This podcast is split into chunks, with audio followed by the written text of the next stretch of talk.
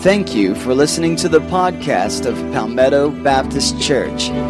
We pray that as you listen to the following message, that it will encourage you to continue to connect, grow, and serve in your relationship with God and with others.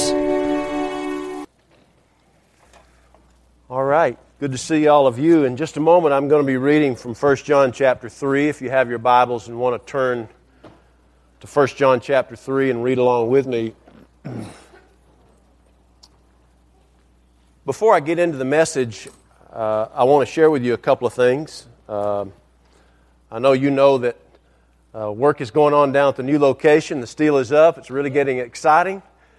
Uh, we are tentatively looking to be in that building by Thanksgiving.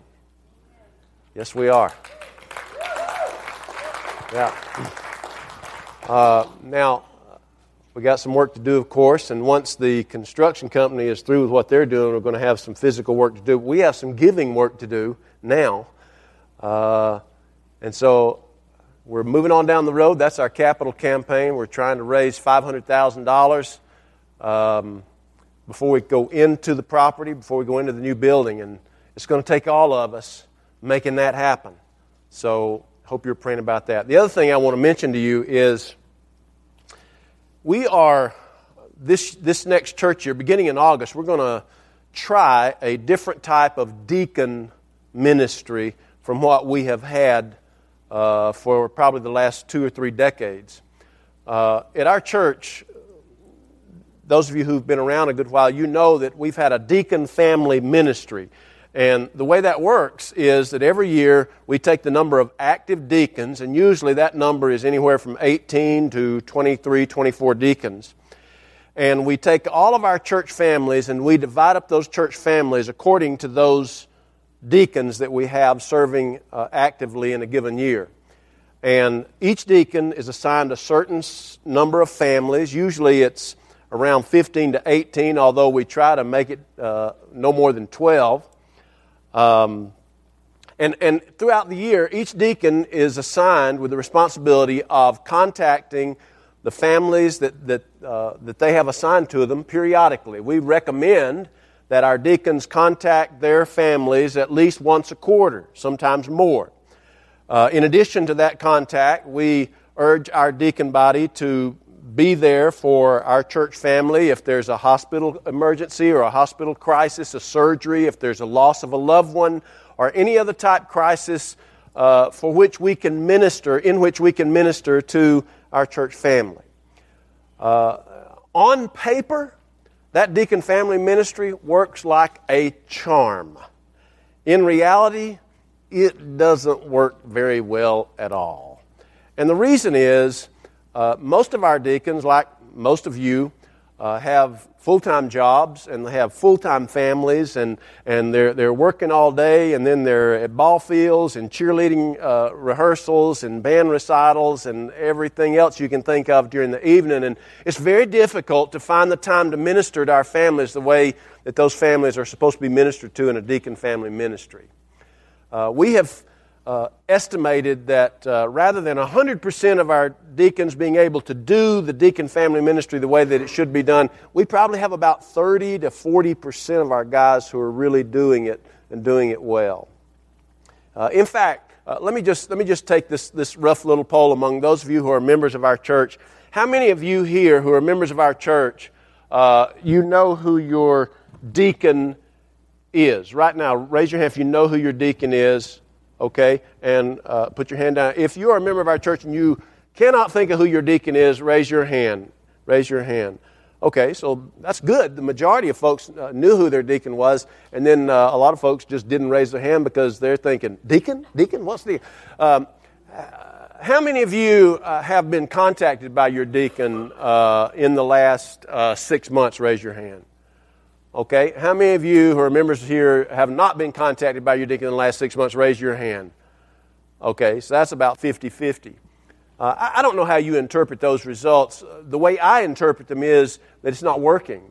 And so we want to come up with a better way for our church staff and our deacon body to minister more effectively to our church family. And so here's what we're going to try for a year beginning this August.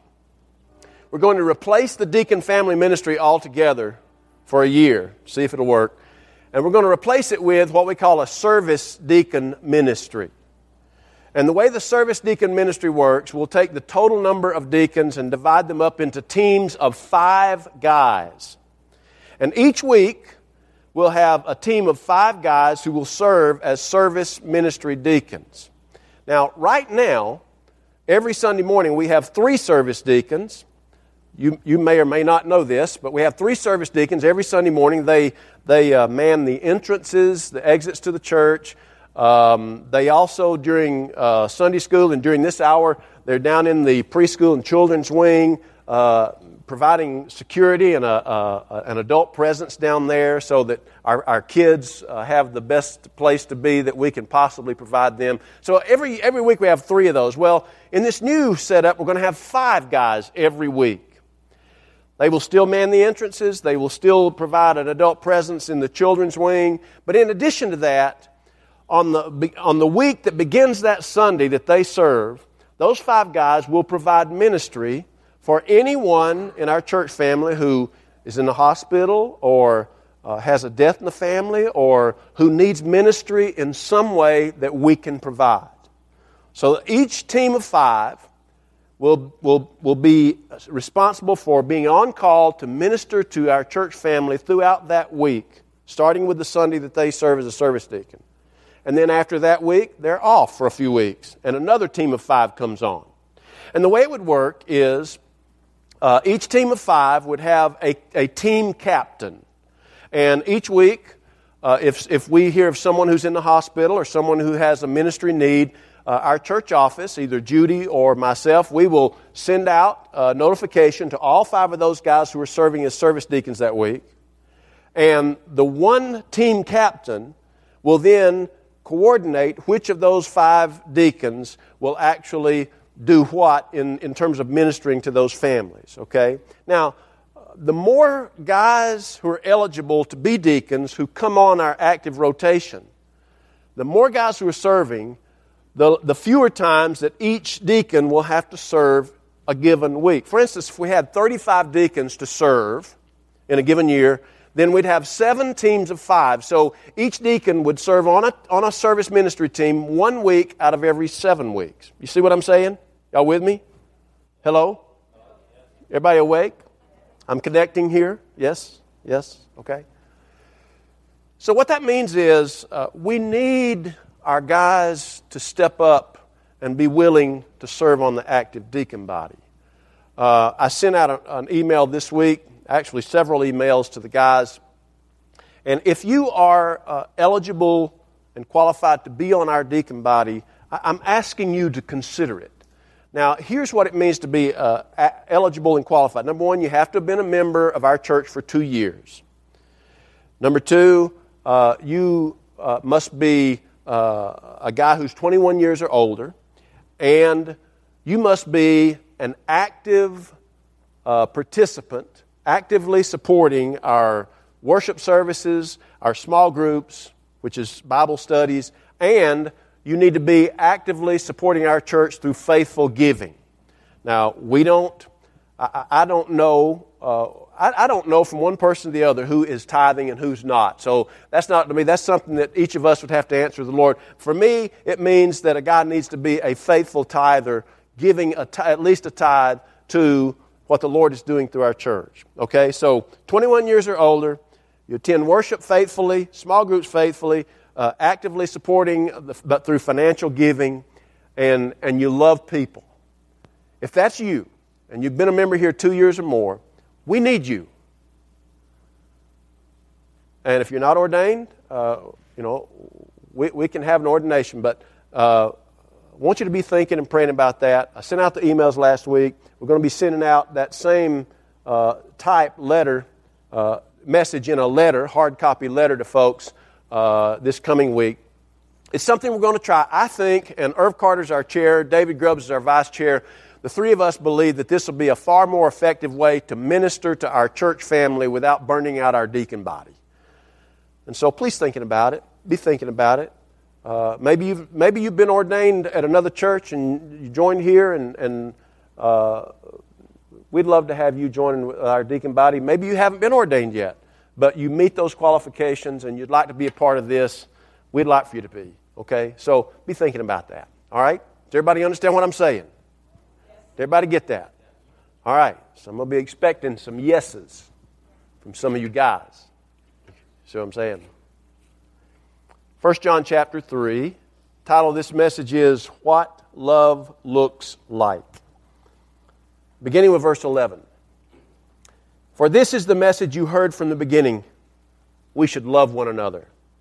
Do not be like Cain, who belonged to the evil one and murdered his brother. And why did he murder him? Because his own actions were evil and his brothers were righteous. Do not be surprised, my brothers and sisters, if the world hates you. We know that we have passed from death to life because we love each other. Anyone who does not love remains in death. Anyone who hates a brother or sister is a murderer. And you know that no murderer has eternal life residing in him. This is how we know what love is. Jesus Christ laid down his life for us, and we ought to lay down our lives for our brothers and sisters. If anyone has material possessions and sees a brother or sister in need but has no pity on them, how can the love of God be in that person? Dear children, let us not love with words or speech, but with actions and in truth. This is how we know that we belong to the truth and how we set our hearts at rest in His presence. If our hearts condemn us, we know that God is greater than our hearts and He knows everything. Dear friends, if our hearts do not condemn us, we have confidence before God and receive from Him anything we ask because we keep His commandments and do what pleases Him. And this is his command to believe in the name of his Son, Jesus Christ, and to love one another as he commanded us. The one who keeps God's commands lives in him and he in them. And this is how we know that he lives in us. We know it by the Spirit he gave us. I love First John. It's uh, five chapters that are the easiest Greek of all the New Testament books. In fact, when, we, when, when I was taking introductory Greek in seminary, First John is the, is the book they took us to because it was the easiest one to begin translation from Greek into English. It's a very simple Greek. I think John intended it that way, not, not only so it would be simple to read, but it would be simple to understand. He's writing to us, to believers, so that we would have a clearer understanding of what it means to be saved and what it means to live the Christian life. We can read 1 John and come away knowing what a Christian ought to look like, what a Christian ought to be like. In fact, he makes it so clear to us that in, in 1 John chapter 5 verse 13, he gives us the whole key to understanding everything that he says. He says in 1 John 5 13, I write these things to you who believe, to save folks, in the name of the Son of God, that you may know that you have eternal life. So, if you think you're saved, but you want to make sure that you know that you have eternal life, First John is a great place to start in your study to find out exactly where you are and where you stand before God. Recently, uh, I came across a series, uh, a documentary series on, uh, we have Netflix, and, and so I, I, was streaming a documentary series on, on the Vietnam War. It's uh, put out by the History Channel. It's called Vietnam in HD. Have any of you seen that documentary? Anybody? Man, is that an incredible documentary or what? You know, I, I, I, grew up, I was born in 1960, and so all of my childhood life, I'd watch Walter Cronkite or uh, the Huntley Brinkley Report on uh, national television, and, and always there was stories about what was happening in Vietnam. And it, and it got to the point where, for me, as a child, if we were watching the news, I just accepted uh, uh war, hearing about war, as just something common. Uh, I, I, I, I, honestly didn't think that there would be a time when we weren't at war somewhere, which has pretty much turned out to be true. Yeah, okay. So, but I didn't understand the Vietnam War. I, had really, I had a lot of trouble with how we treated our soldiers who fought in that war when they came home. I didn't understand that. And I didn't understand why we were there. I didn't understand how it all ended and why it ended the way that it ended. And so, uh, for some reason, I'm, I'm interested in that with regard to that war, and so I watched this documentary. Six one hour uh, episodes, Vietnam in HD. One of the things that I found out about the Vietnam War that I really, in the back of my mind, I already knew, but it, it was kind of re cemented in my thinking about that war was that when our soldiers were in Vietnam, it was almost impossible to distinguish our enemies from our allies.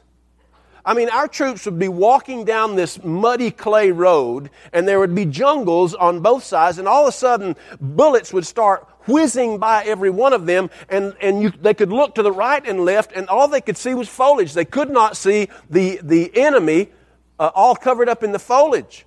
And then when they did go into a village and they saw farmers uh, and, and farmers and men and women who were farmers and their kids, and they had these little uh, fan shaped pyramid uh, hats on and they were working in their fields. And, and our soldiers got to the point where they had a hard time looking at these farmers and their families and saying, well, is this farmer a friend? who's working alongside of us, or is this farmer someone who smiles at us during the day and, and, and fires at us at night? Is this farmer a friend or a foe? Is this farmer an enemy or an ally? And it was impossible to know. And it made that war, along with some other reasons, made that war uh, very difficult to fight. When you cannot distinguish your friends from your foes, it's very difficult. Uh, I think that in our day, one of the biggest challenges that people face in our world is, is the, the challenge of distinguishing Christians versus non Christians. Unfortunately, I really believe that there is a, we, we, would have a hard time out, out in the public arena just distinguishing, looking at people and listening to them and distinguishing who are Christians and who are not. And part of that reason is that there are some people who are not Christians who are actually some very good people and doing some good things, and we wonder, well, are they Christians? On the other hand, there are some Christians who do not act like Christians outside of the sanctuary on Sunday morning. And so people look at us and they say, I'm not sure uh, who is the Christian and who is not the Christian here. How do you tell Christians? How do you distinguish? How is the world supposed to look at us and determine whether or not we are saved? Now, when Jesus was asked that question, he, he didn't even pause.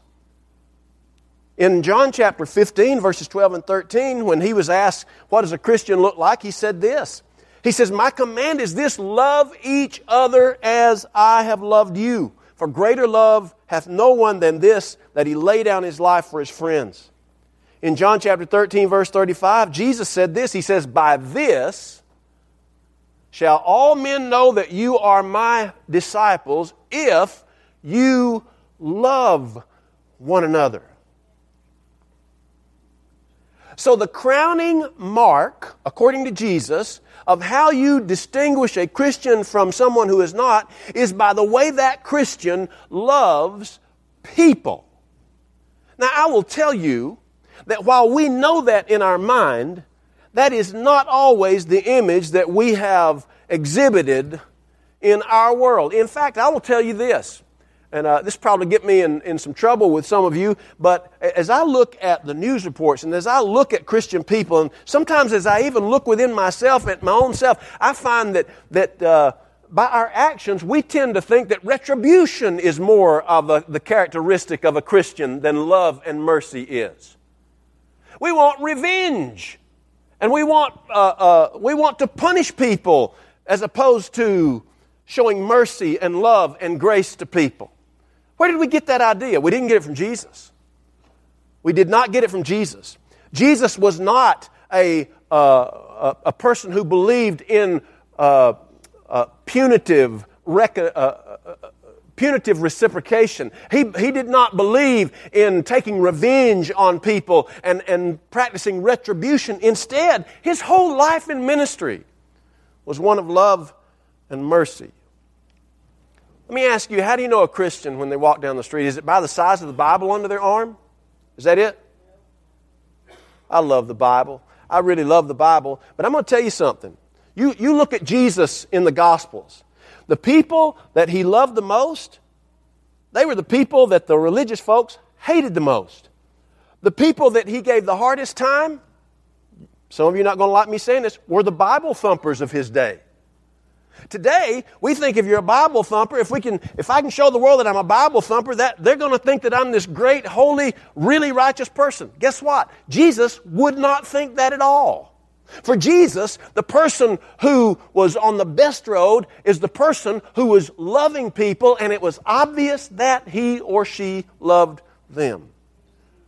Love is the chief characteristic. Well, in this text today, John teaches us some of the qualities of the kind of love that Jesus wants us to exhibit. And I want to share with you four of those qualities. First off, real love does not allow for the hatred of others, and it continues to love in spite of hatred from others. This is a two, two fork, a two, two pronged fork here. On the one hand, if you and I have genuine love, genuine love has no room whatsoever for hating anybody else. I don't care what color they are. I don't care what social class they come from. I don't care how big or little their job is. I don't care what their political persuasion is. I don't care what nationality they come from. Listen, all of that is irrelevant. True, genuine, Jesus kind of love loves people unconditional. Period. Not only that, the other part of this prong here is this. Not only does love not have room for hatred, but love, that's genuine love, continues to love even when people out there that we're trying to love hate us back. Now, you and I both know that there are some folks in this world who hate Christians. And for no other reason other than we're Christians. They, they hate us. What are we supposed to do with that? Well, the natural inclination that most of us have is to hate them back. Except for Jesus had a problem with that. And he taught us that that is not what we could do. Now, so let me say this then. Real love does not allow for hatred of others. If we possess genuine love, we will not hate anybody. In the Sermon on the Mount, Jesus challenged a commonly held notion, and it's still commonly held, that we are to hate our enemies. But here's what he said. Are you ready for this? Are y'all listening to me? Here's what Jesus said Love your enemies, bless those who curse you, do good to them who hate you, pray for them who spitefully use you and persecute you. Why?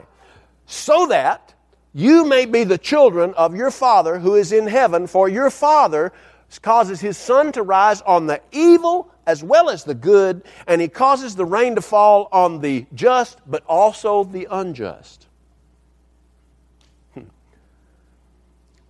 You see, with Jesus, there's no retribution theology. With Jesus, it's all grace and it is mercy and it is love theology. I'm not saying that God is not a just God. He certainly is. And He's a holy God. And He's a God who calls us to judgment. But, but God is most often in the life of Jesus known as a God who loves people. If we possess genuine love, not only will we love and not hate, but we will respond lovingly to those who do hate us. I heard a story about Mr. Lee. Mr. Lee was terribly overweight. And so he went to his doctor, and his doctor put him on a diet. And here's the instruction that his doctor gave him He says, I want you to eat regularly for two days, and then I want you to skip a day. And then I want you to repeat this process for two weeks. Eat regularly for two days and then skip a day. Do that for two weeks, and the next time I see you in two weeks, you will have lost at least five pounds. And so when Mr. Lee returned in two weeks, the doctor was shocked at his appearance because Mr. Lee had lost not five pounds, but 60 pounds. And the doctor said, Man, that's amazing. Did you follow my instructions? And Mr. Lee nodded, Yes, I did follow your instructions. But he said, I'll tell you though, I thought I was going to drop dead that third day. Guy said, Why is that? Drop dead from hunger? He said, No, dropping dead from skipping all day.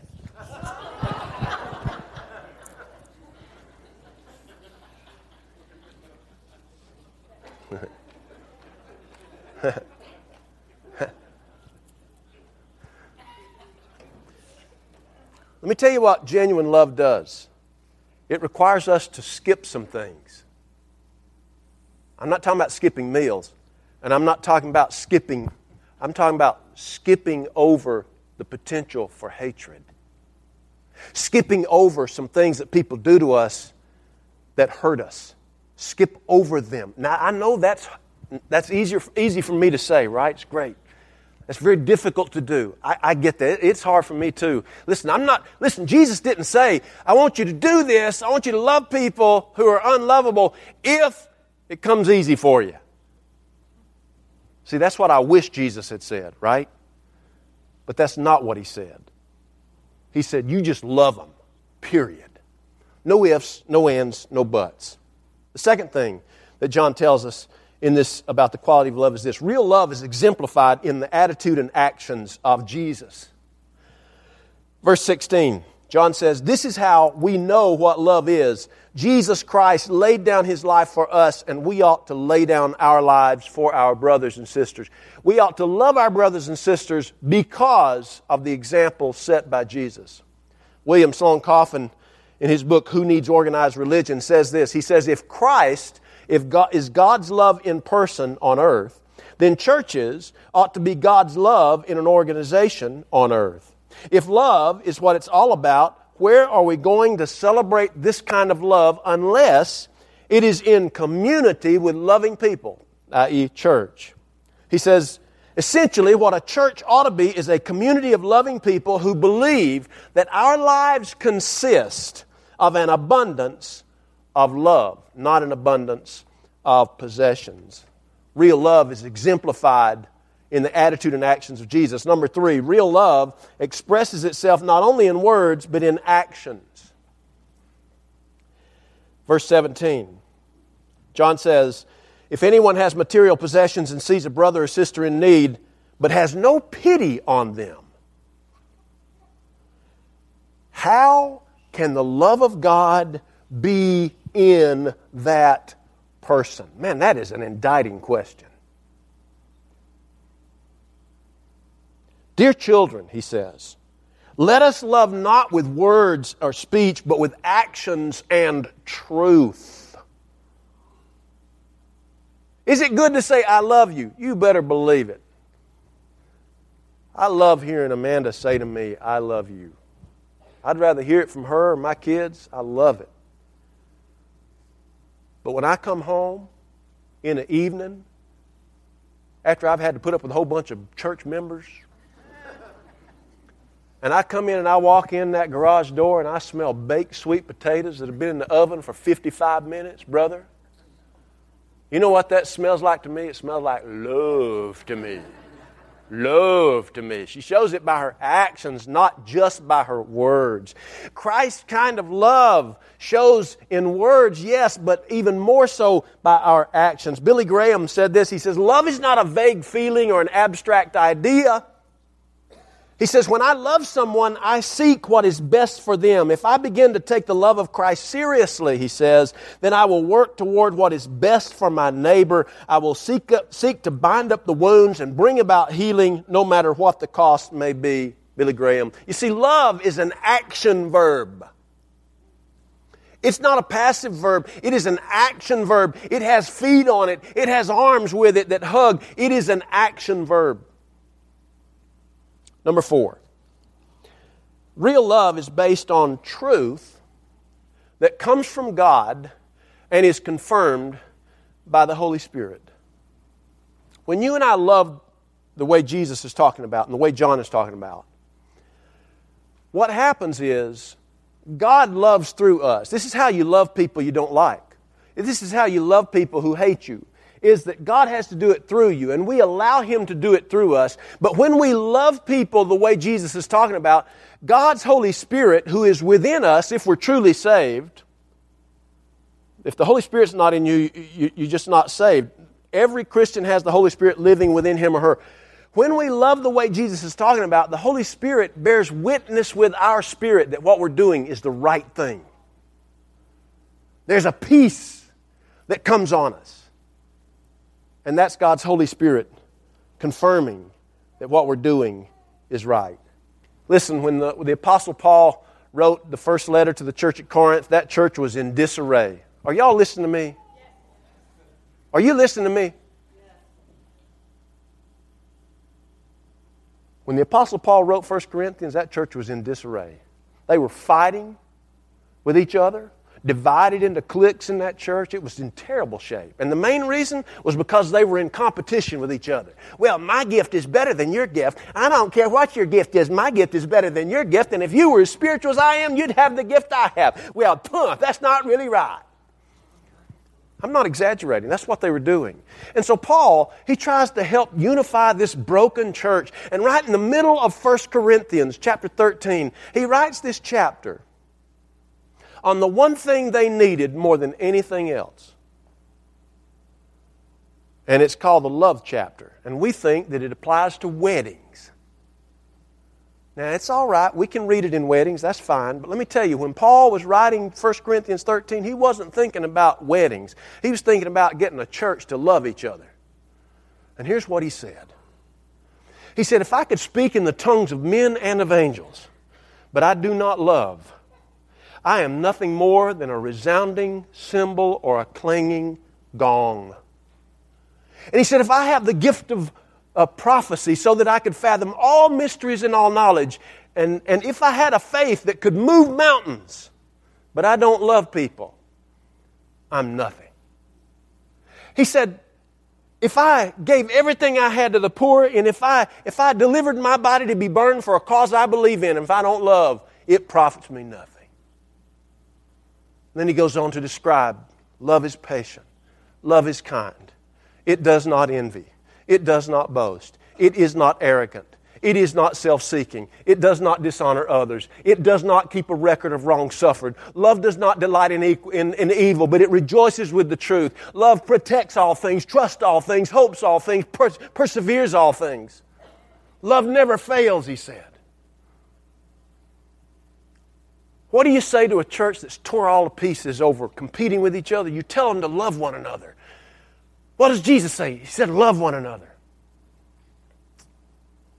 Eugene Peterson said, No life of faith can be lived privately. There must be an overflow into the lives of others.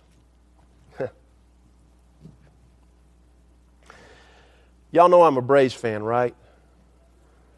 And y'all know I haven't been happy in a long time. Yeah, I, I am pleasantly surprised with the way they've started, but it's way early. I've liked nothing that's happened since the end of last season. And I realize they need to build up for 2017, but that makes me mad all over again, too, because they're not going to be down here in Turner Field. They got rid of Heyward. They got rid of Justin Upton. They got rid of Craig Kimbrel. I am a ticked off camper. They got some new faces, new to us, Three of them were veterans. Jason Grilli, he used to be closer for the Pittsburgh Pilot, Pirates.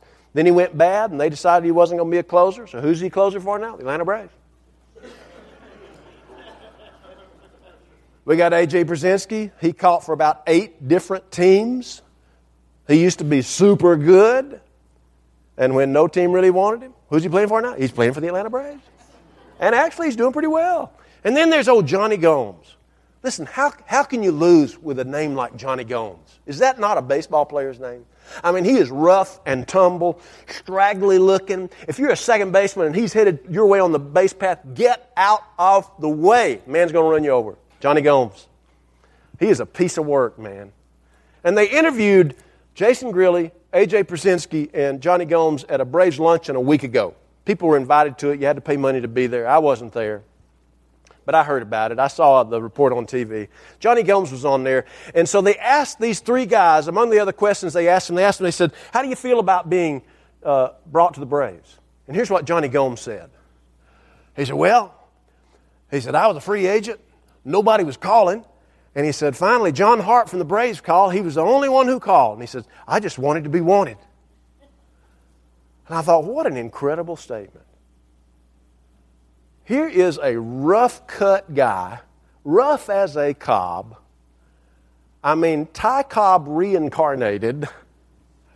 And he's telling people, I just wanted to be wanted.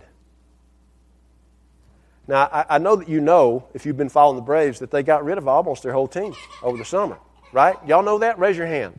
The rest of you need to wake up. So they asked Jonny Gomes, he said, I, he said, I, I was just, nobody was, t- was calling me, and John Hart called me, and he said, I just wanted to be wanted. And then he said this. He says, I wanted to come to Atlanta, but he said, I told John Hart he had to get rid of all the rest of the team before I'd come. And lo and behold, he did. You know what the person next to you wants? They may never tell you. They want to be wanted. You know what your neighbor down the street wants? They want to be wanted. You know what the chief role of our church is? Is to love people and let them know we want them. A church that actively lets people know genuinely that they want them you can't kill that church with an atomic bomb. They're going to grow. Love is what we are to be known for. Let's pray. Heavenly Father, these people have been awfully patient listening to me this morning. But Lord, what I had to say was perhaps the most important thing that you told us that you wanted us to love each other you wanted us to love people. And you even showed in the prime example on Calvary's cross what love looked like. God, help us to be lovers of people. Help us to be action verb lovers. And Lord, I pray that people will be able to see it, not so that they can glorify us, but that they will come to know you and glorify you. In Jesus' name. Amen.